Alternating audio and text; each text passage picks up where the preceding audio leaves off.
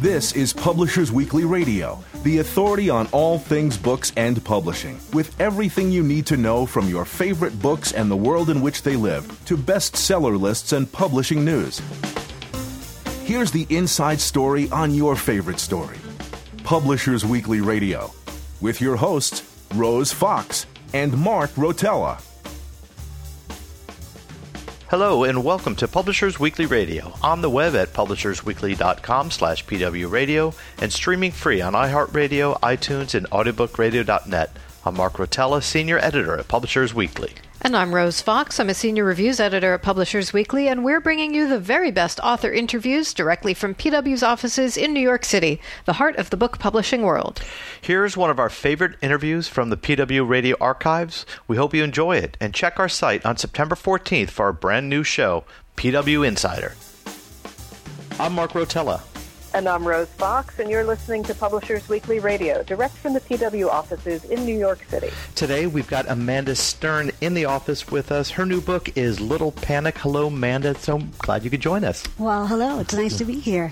So, you've experienced panic disorder for, for more than 20 years now, but uh, and and but you only recently uh, started to get treatment. How did you go about doing it? What made you decide to do it? Well, I actually started getting treatment when I was in my mid 20s. So I went 25 years without being diagnosed or treated for a panic disorder.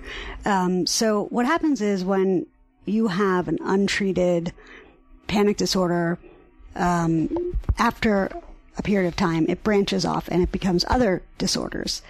Um, so by the time I was 25, I, I had a whole host of other issues. So I had social anxiety and I had, um, I basically had agoraphobia. I couldn't leave the house. Um, and I was deeply depressed. And, um, in psychology parlance, um, depression is uh, comorbid with anxiety. So it's a common thing that happens. So I, um, was deeply depressed. And at 25, I was, I became suicidal. And that is when, um, I called my mom and I said I I need help. And so she sent me to her therapist. And I went to her therapist and um, he asked me to explain my symptoms and I told him and he said how long has this been going on and I told him and, and like in under 3 minutes he he said uh, you have a panic disorder. And I just like rose I levitated out of the seat. I was so like free. I felt so like validated. So, and what were some of the, the, the symptoms that you were experiencing, or what were your experiences?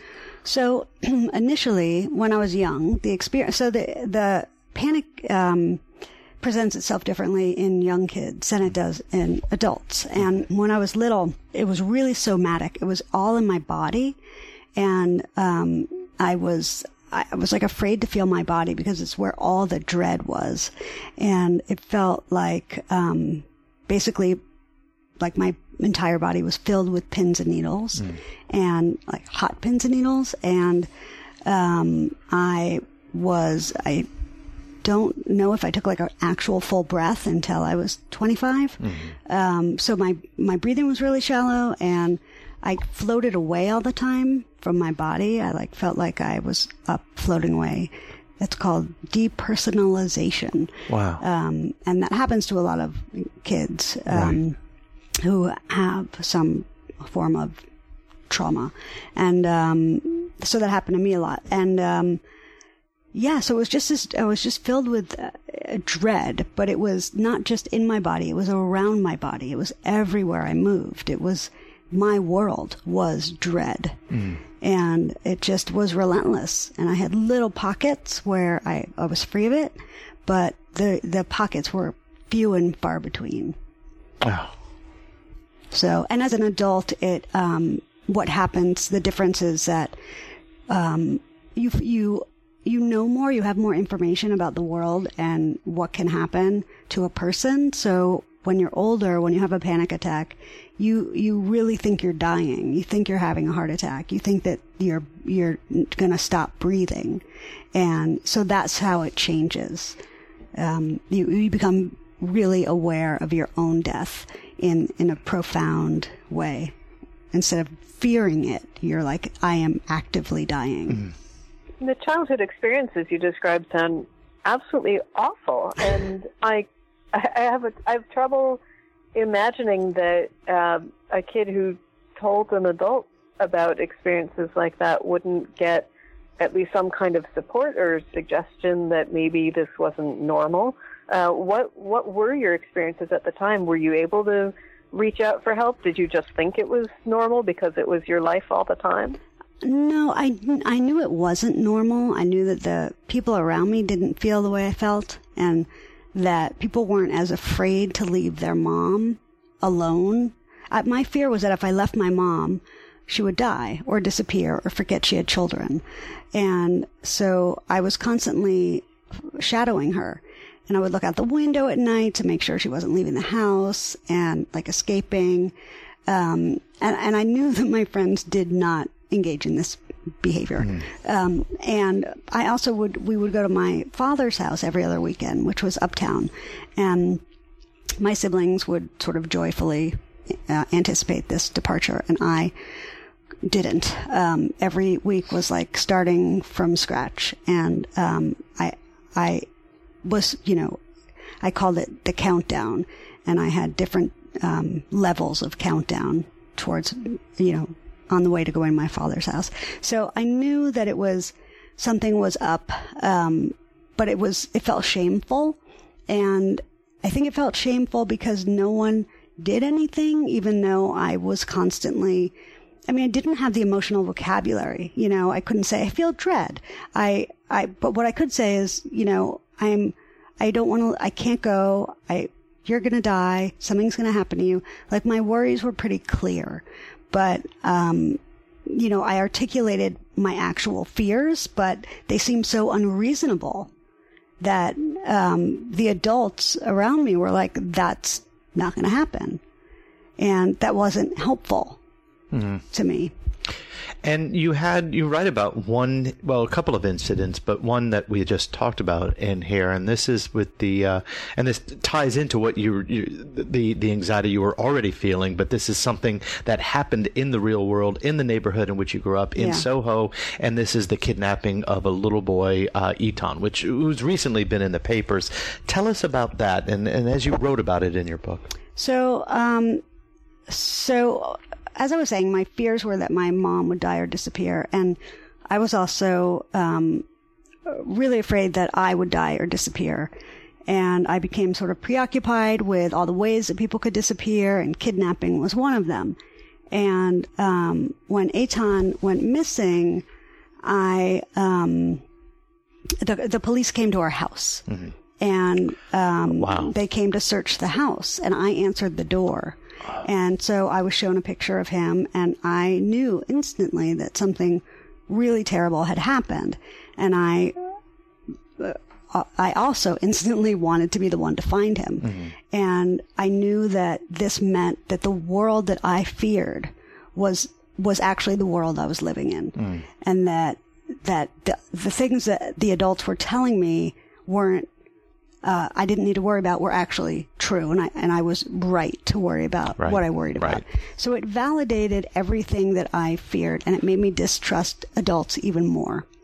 And mm. um, and I I I was I so one of the features of having anxiety is a is a hypersensitivity and I over identify with pain, with people who are suffering emotionally. And I have always been like that and I will always be like that. And I, oh, I, I over identified with Etan's separation from his parents and I felt it in my own body. And I, I needed, um, I needed to sort of repair that, that, um, that suffering in, in me because I knew if I felt it, then what he felt was just 85 times worse. And what his mom must have felt was 85 times worse. And I, I wanted to be the one to, to turn the world back into what I really wanted it to be, the one that the adults were telling me existed, but actually didn't. Mm. What you're describing sounds so familiar to me as someone who's also dealt with anxieties that I was told were irrational and uh, that that would never ever happen. And in fact, what people meant was the odds of that happening are low. Right. And when it and when it did happen, I all I knew was that the never ever was a lie. Uh, So I, I, I have such I have such feeling for that child. You, I, I was in my twenties when my worst fear came true, and Yeah. um, I can't even imagine going through that as a kid. Yeah, it was it was it was really really painful. It was tough, and you know, it's funny. It's not funny, but I I had a really really hard childhood, but not for the reasons that kids normally adults normally say they had a hard childhood for. You know, mine was was hard because for me being a child was awful. Um and not because I was, you know, severely abused or, you know, um or anything along those lines, but um yeah, it was I really hated being a child. It was it was awful. And you also had a close friend who who died of a brain tumor that you wri- write about. Yeah. Tell us about that. So um, that's a spoiler alert. Uh, Melissa Scully, that is her actual real name, um, was my best friend, and she um, got sick very suddenly in third grade, and um, I uh, was clearly very worried, but I was told she was not going to die. That you know what she had, she couldn't die from, and it turned out she had a brain tumor, and she did die, and uh, it happened. So the the scenario was that I was being sent away for the first time for the summer um, ever. I was going to sleepaway camp for the first time ever. And how old were you? Uh, I had just turned nine, Okay. and I I didn't I was not ready to do that. I, I couldn't psychologically do that, and it was for two months. Oh. So Wow. I was just really beside myself. And I had been living with the dread of departure for, for months leading up to it. And I was terrified that if I left home, someone would die. Right. And, you know, everyone around me was like, it's not going to happen, not going to happen. And, um, and I left. And while I was there, my grandfather died. And then when I came back, I asked my mom when I could see Melissa, and she told me then that my grandfather wasn't the only person to have died when I left home for the first time, but Melissa had also died. And, um, Oh, it was, it was, Wow. yeah, it was, it was a sort of otherworldly experience, you know. Um, and in some ways, it's going to sound sort of strange, but in some ways, death made a lot more sense to me than missing. And I didn't know. I, I, you know, kids don't really understand the concept of death, but I think I did. And, and I don't know why, but I did. And, but I didn't understand the concept of missing. Where are you in the in between here and not here? Like, where are you? And I couldn't, I couldn't reconcile that. So, Etan's disappearance sort of clung to me, whereas Melissa's death was something that I could, I could actually, um, face and, um, learn to cope with. We're going to take a quick break, but don't go away. Book lovers everywhere love Publishers Weekly Radio, now on iHeartRadio.com. PW Radio brings you the best of books and book publishing news. PW editors Rose Fox and Mark Rotella offer lively interviews with your favorite authors and conversations with new authors you'll want to get to know. I'm Rose Fox. And I'm Mark Rotella. Join the community of book lovers at PW Radio. Every Friday and now on demand at iHeartRadio.com.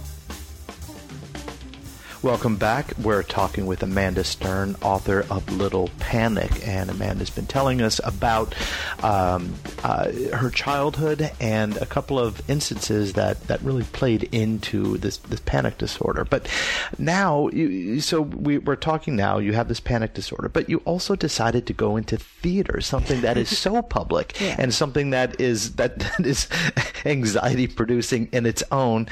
Tell us about that. What made you decide to do that? Well, I had this, I mean, I had this panic disorder, but I also had this sort of inner conflict of wanting to be um, like out in the world and alive and on stage and making things and um, I, I, and there was so it was difficult for me to know how to do that because I was so terrified of it and yet I wanted it.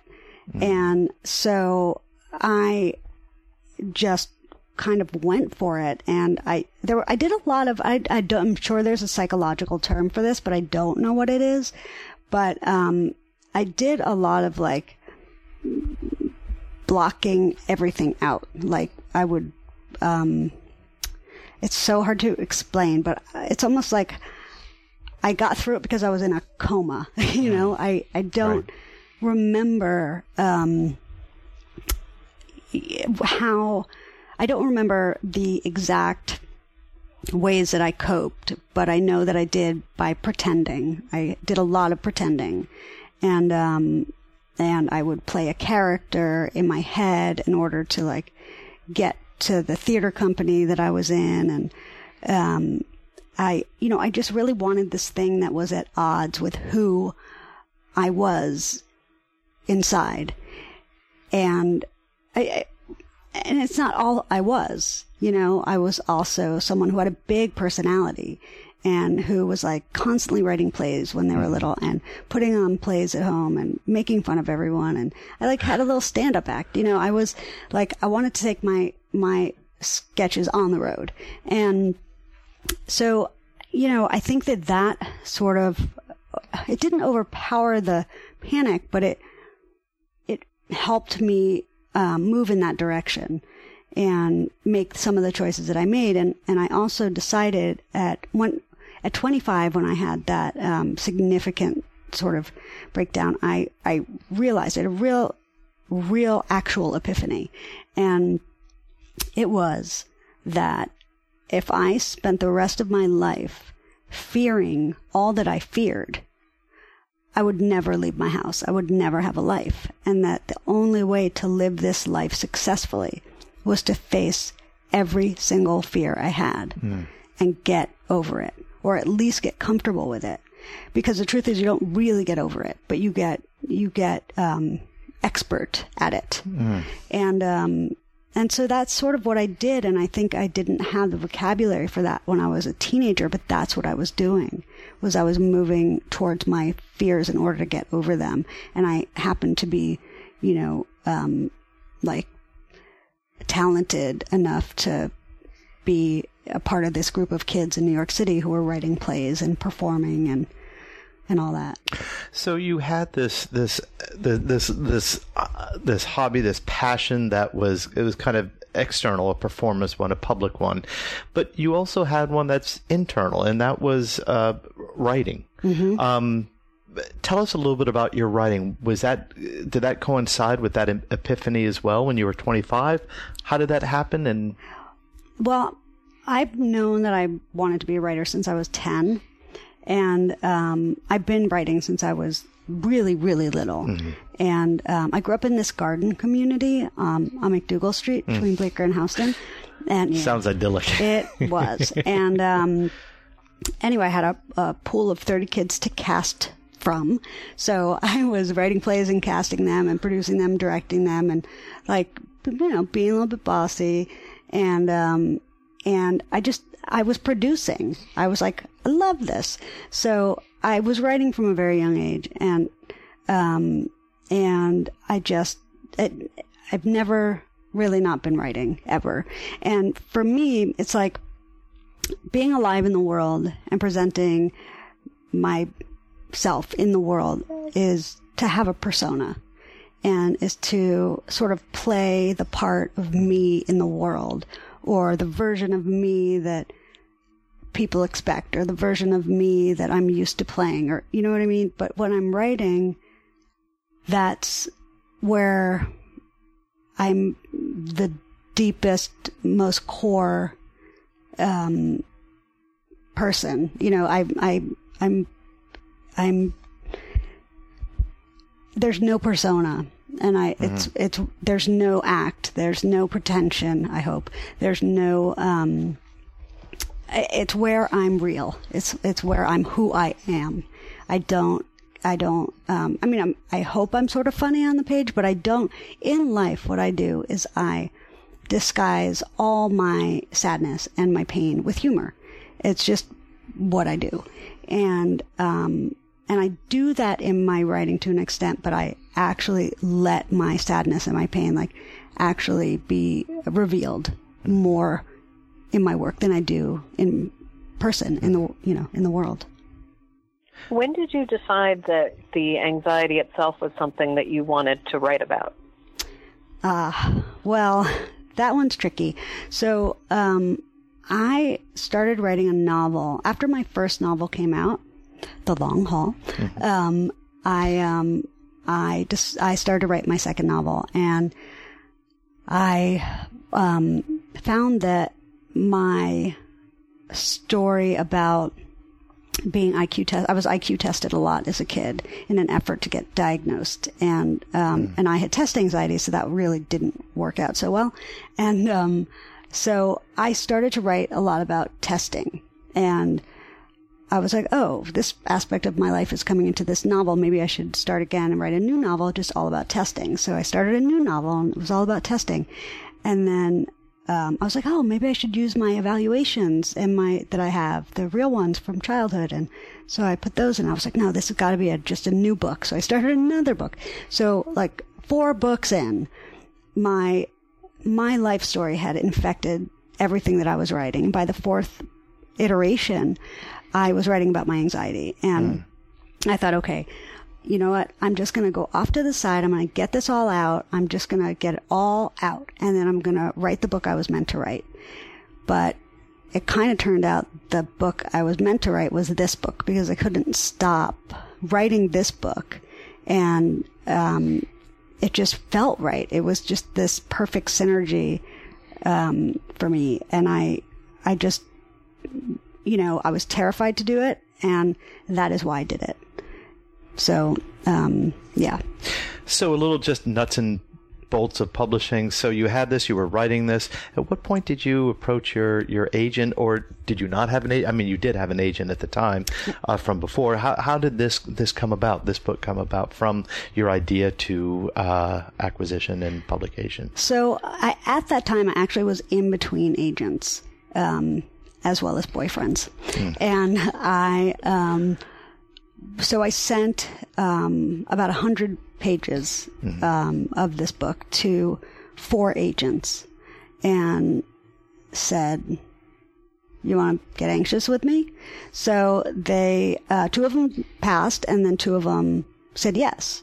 So um, I met with them both, and one of them was extremely hands-on, and I really liked that and need that. And um, so I was like, all right, let's work together. So we did, and that's Bill Clegg, and um, and he helped shape this book. He helped. He he is an editor. It's remarkable, mm. um, but he really uh, went through this book and and like combed the the oh, thick hair out of it, and um, and then when it was ready, ish. I mean, I don't I honestly don't think it was like as ready as it could have been when we sent it out. Um, but I don't think any writer thinks it. Yeah, anything is yeah, ready. right, right. So, um, anyway, so we sent it out, and um, and the person who seemed to get it the most and seemed the most um, sort of uh, genuinely enthusiastic about it was Millicent Bennett at Grand Central Publishing, and I, I really liked her.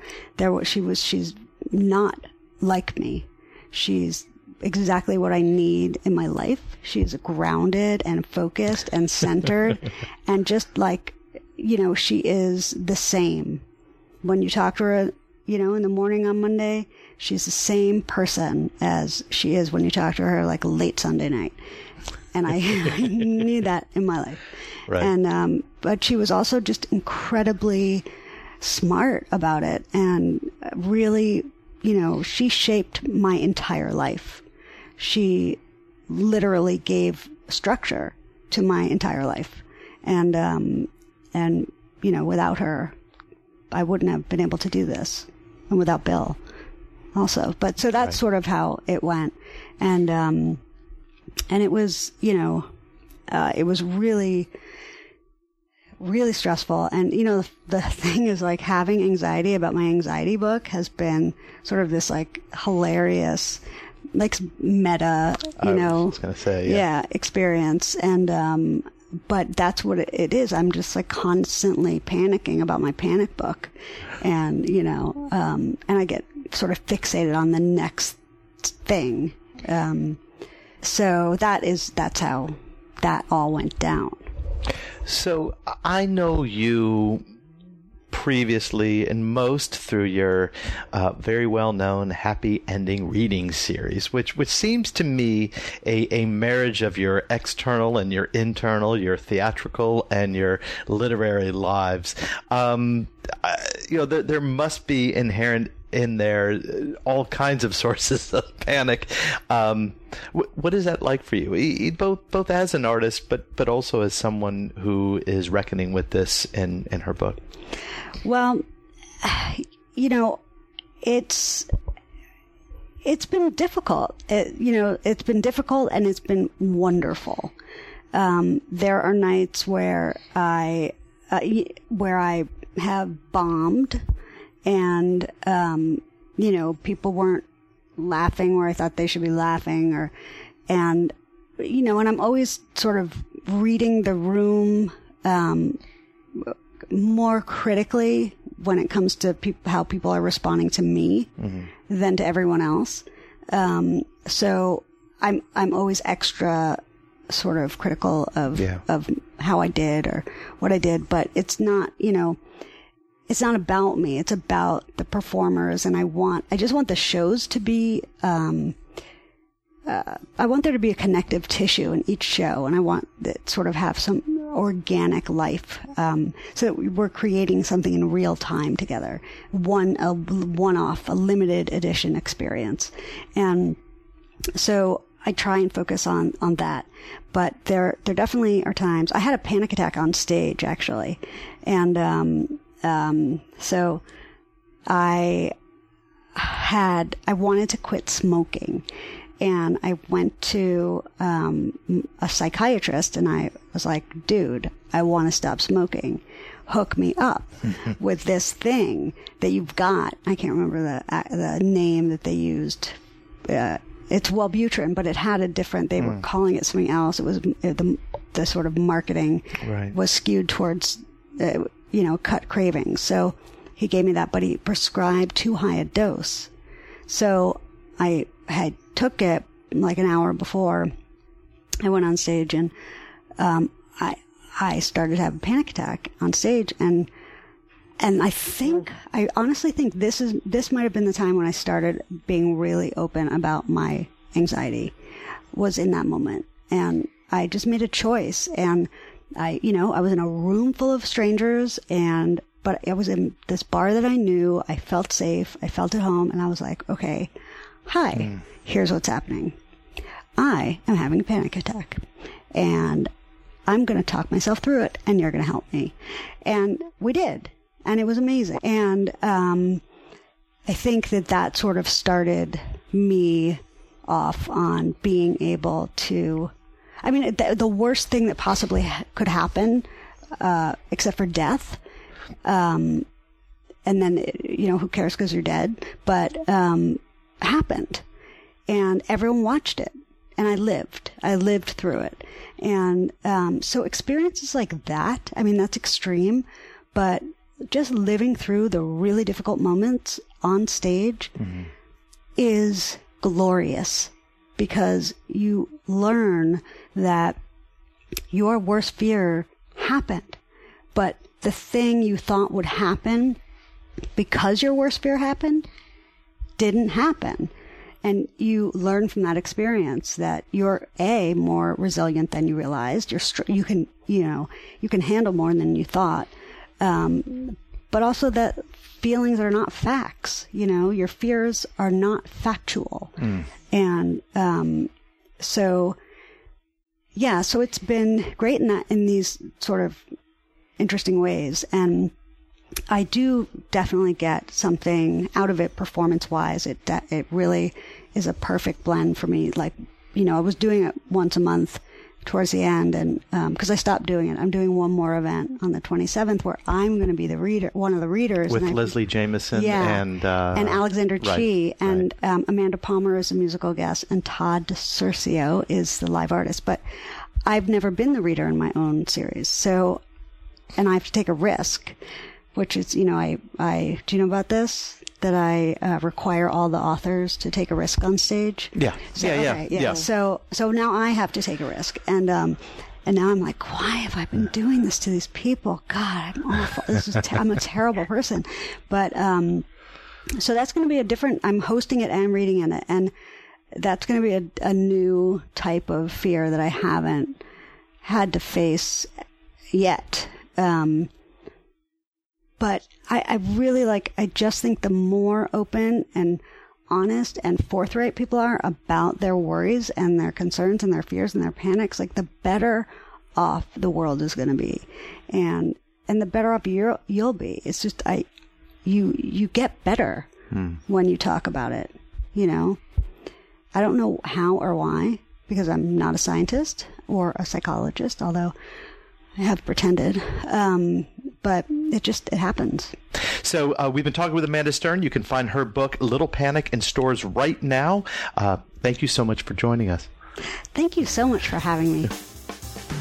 Beyond the headlines, beyond the routine, beyond the book, I'm Chris Kenneally, host of Copyright Clearance and his podcast series, Beyond the Book. And I'm Andrew Albanese, senior writer at Publishers Weekly.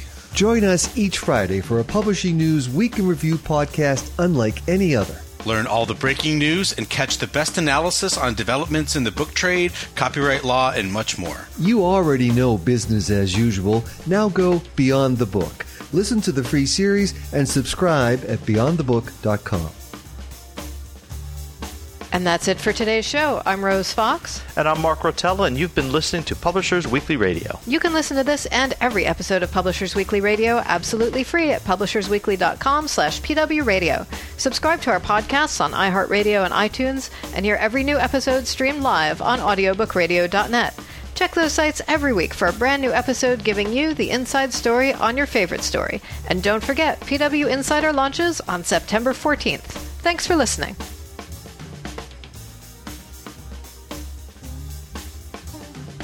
You've been listening to Publishers Weekly Radio Show.